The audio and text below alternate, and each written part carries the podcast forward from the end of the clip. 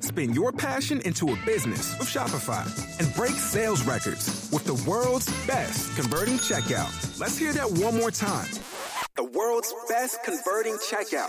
Shopify's legendary checkout makes it easier for customers to shop on your website, across social media, and everywhere in between. Now that's music to your ears. Any way you spin it, you can be a smash hit with Shopify. Start your dollar a month trial today at shopify.com slash records. Hello, listeners. Before we begin, since this is a shorter episode, I wanted to take the opportunity to thank the show's patrons. So, I wanted to shout out Remy, Paul Brown, and JK, who have all recently become patrons over on Patreon. It truly helps so much more than you can know when you become a patron, or even just when you like or comment or share this podcast with anyone who you think might be interested. I want to thank all of you so much for your support, and I hope that you're enjoying all the extra material you have access to now. Hi, listeners. I wanted to take a second to tell you about the sponsor of today's episode, Factor. Eating better is easy with Factor's delicious, ready to eat meals. Every fresh, never frozen meal is chef crafted, restaurant quality, and dietitian approved, and it's all ready to go in two minutes with minimal meal prep. I've had some fantastic meals like butter chicken and tomato risotto with Factor, and I've got to say, I've been extremely impressed with all of them. They genuinely are restaurant quality. You'll get over 35 different options to choose from every week if you try out Factor, including Calorie Smart, Protein Plus, and Keto. Also, with pancakes, smoothies, and more, there's over 60 add ons to help you stay fueled up and ready to go throughout the day. Factor also works around your schedule.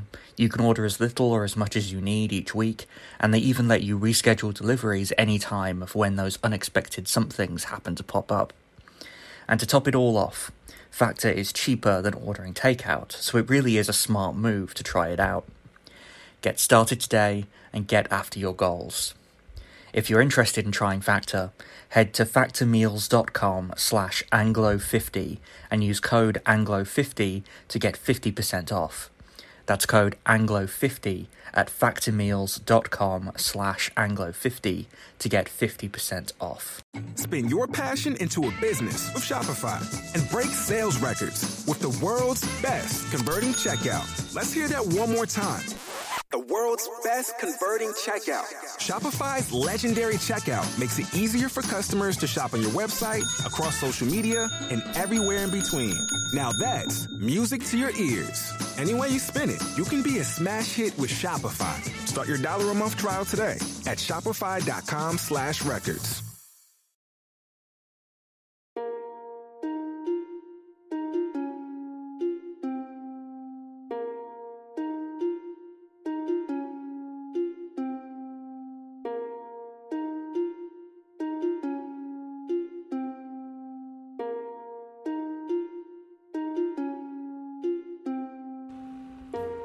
What? I'm your host, Tom Kearns, and welcome to the Anglo Saxon England podcast, episode 63 Rebuilding and Downfall. Following Cadwalla's death in 688, Sussex seemingly did not regain its independence. As with the early history of Sussex, the kingdom's history post 688 is again one of long stretches of obscurity, occasionally broken by flashes of insight. Thus, the next king of the South Saxons for whom we have any documentary evidence after Cadwalla is Nothelm, and the first evidence we have for him comes from a charter issued in 692, in which he is identified as Rex Sutsax, but in which he also witnesses under the name Nunna. Going forward, I'll call him Nunna since that seems to have been what he preferred. Whether he succeeded Cadwalla directly or whether he succeeded some otherwise unknown king or kings is a mystery. It seems likely, though, that he became king not long after Cadwalla's death, on account of Nunna's reputedly being a kinsman of King Ine of Wessex. The two seem to have cooperated on at least one occasion in 710, when Nunna supported Ine in his war against King Geraint of Dumnonia. Nunna was not the only king of Sussex in this time, though. In the same charter of 692, which introduces Nunna onto the historical stage, we also meet another king by the name of Wat. This Wat also witnessed other charters in the late 7th century, so exactly who he was is a matter of debate. One theory which circulates is that Wat was the king of a small tribal group within Sussex called the Hestingers, and who lived mostly around what is today Hastings. The main evidence for this claim is that we find several place names beginning with Wat in the area around Hastings today, while these are not found anywhere else in Sussex. Whether this is enough to say that the Hestingers had their own king is a matter of debate. The practice of sub kingship was fairly widespread in early England, as we've discussed already in this podcast. So it seems quite possible that something like sub kingship was practiced by the South Saxons, and that the sub king was probably an heir or an otherwise powerful noble. The evidence for South Saxon politics is sufficiently obscure that we can't really be much more specific about this as of yet. It seems, though, that even if Wat was somehow connected to the Hestingers, he probably also had some important, prominent role within South Saxon politics. In addition to shedding light on South Saxon politics, the Charter of 692 also sheds some light on the progressing Christianisation of Sussex. The grant was made by Nunna to his sister Nothgith, who we're told has made a vow to the missionary bishop Wilfrid that she would become a nun and go on pilgrimage. This official embrace of Christianity by the king, who likely had roots in the more Christianised Wessex, seems to obscure the otherwise slow advance of the new religion in Sussex. It was in the 690s that a separate missionary named Cuthman undertook a mission around Steyning, indicating that the population there remained largely pagan. It was also in the 680s or the 690s that a woman by the name of Lewina or Leofwin, who, according to later tradition, was attempting to preserve her virginity out of religious devotion, was murdered by heathen Saxons for her refusal to marry. These are anecdotal stories, but given that the people of Wight had been ruled by a pagan king as recently as 686, it does it doesn't seem impossible that parts of Sussex, especially southern Sussex, remained largely pagan into the 690s, despite the attempts of the nobility to stamp out the old religion. Nunna was spearheading such attempts when, in 705, he oversaw the establishment of the bishopric of Selsey, thereby separating the South Saxon Church from the control of the Bishop of Winchester, who had thus far had de facto authority. By creating the bishopric, Nunna was increasing the provision of pastoral care to the South Saxons, something which must have played a large role in the kingdom's eventual Christianization. The last charter issued by Nunna is dated from 717, although its text incorrectly says that it was dated from 714. By this time, Wat had completely disappeared, presumably he died, to be replaced by another sub king by the name of Athelstan, along with his wife Athelthryth. Like Wat, exactly what Athelstan was king of is unclear, but it would seem to lend further support to the idea that the South Saxons had some kind of system of sub kingship in place by the late 7th and early 8th centuries. After 717, things again subside into relative darkness. By 722, the alliance between Sussex and Wessex had seemingly come to an end, since in that year the Anglo Saxon Chronicle reports that Ine invaded the kingdom of the South Saxons. The reason why may be suggested by the outcome of Ine's second invasion of Sussex in 725, in which he killed a West Saxon exile named Ealdbert. Ealdbert had allegedly fled into the Weald, and like Cadwalla before him, probably was seeking to raise an army to invade Wessex. The invasion of Sussex likely suggests that Ealdbert found a not unreceptive audience among the South Saxons, a fact which likely indicates that Nunna had died by 725. The next known king of Sussex was Athelbert, who we know was king by 733 because his sole surviving charter is witnessed by Bishop Ceolfrith of Selsey, who we know became bishop in that year. It is speculated that Athelbert may have been the son or the grandson of King Athelstan, who witnessed Nunna's 717 charter. With Nunna's death, then, it seems that Athelbert became king and sought to break away from Wessex.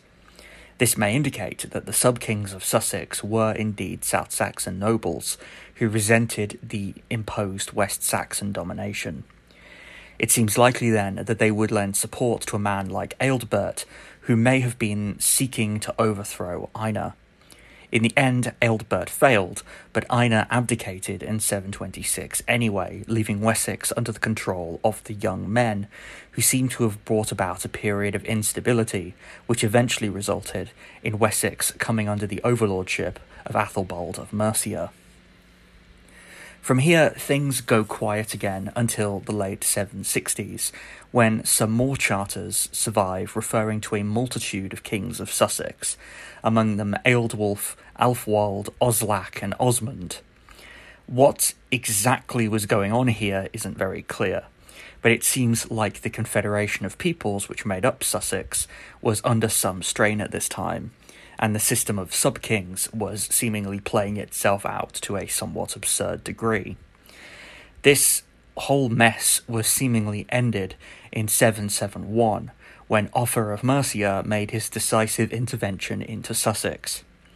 In that year, he conquered the Hestingaz, invading their territory from his stronghold in Kent, and by 772, he had conquered the entire kingdom. In that year, he asserted dominance by retroactively confirming charters issued by Athelbert and Osmond, before personally granting land in Sussex. In these personal grants, Alfwald, Oslac, and Osmond witness as dux, ealdormen, along with a new ealdorman by the name of Oswald, who seemingly owed his position to Offa. Offa's direct rule of Sussex was mostly uninterrupted until his death in 792. The fates of the kings turned ealdormen during this time is unclear. Sussex probably regained its independence following the collapse of the Mercian supremacy. Coenwulf, Ceolwulf, and Beornwulf all seem to have been more concerned with subduing the Welsh and maintaining control over other parts of England than with reconquering Sussex. Who the kings of Sussex were at this time, if there were any kings, is unclear. All that is known is that by 825, following the West Saxon victory at Ellendun, the South Saxons were one of the people who pledged their loyalty to Egbert of Wessex, effectively then becoming incorporated into an expanded West Saxon sphere of influence. The largely coastal kingdom of Sussex from henceforth suffered heavily from Norse raiding, probably a fact that contributed to the lack of much documentary evidence from the kingdom. And when Alfred proclaimed his kingdom of the Anglo Saxons, Sussex was de facto included within his new kingdom, having lost all independence.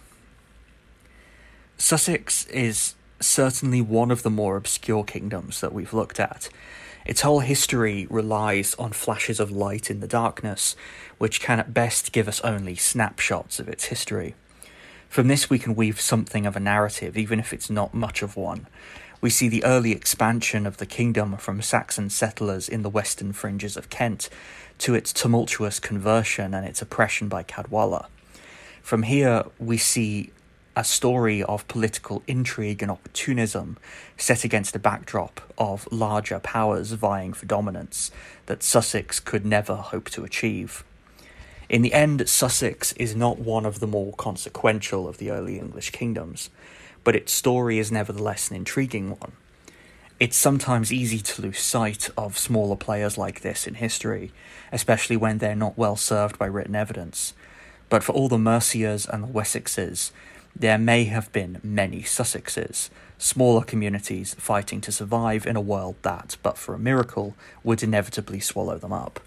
Theirs are rarely glamorous stories, but they nevertheless are worth telling, because in the end, Sussex was somebody's home, and its memory still has meaning for some today, and they are as worthy of knowing about their history as is anyone else. So while Sussex was not one of the big players, it was nevertheless an important place for its people, and thus it is worthy of a place in the tapestry that we call England. Thank you for listening. I hope you've enjoyed this episode of the Anglo Saxon England podcast. Once again, I've been your host, Tom Kearns, and I hope you'll join me again next time. Hello, it is Ryan, and we could all use an extra bright spot in our day, couldn't we? Just to make up for things like sitting in traffic, doing the dishes, counting your steps, you know, all the mundane stuff. That is why I'm such a big fan of Chumba Casino. Chumba Casino has all your favorite social casino style games that you can play for free anytime, anywhere with daily bonuses. That should brighten your day a little. Actually, a lot. So sign up now at chumbacasino.com. That's chumbacasino.com. No purchase necessary. Group. Void were prohibited by law. See terms and conditions. 18 plus.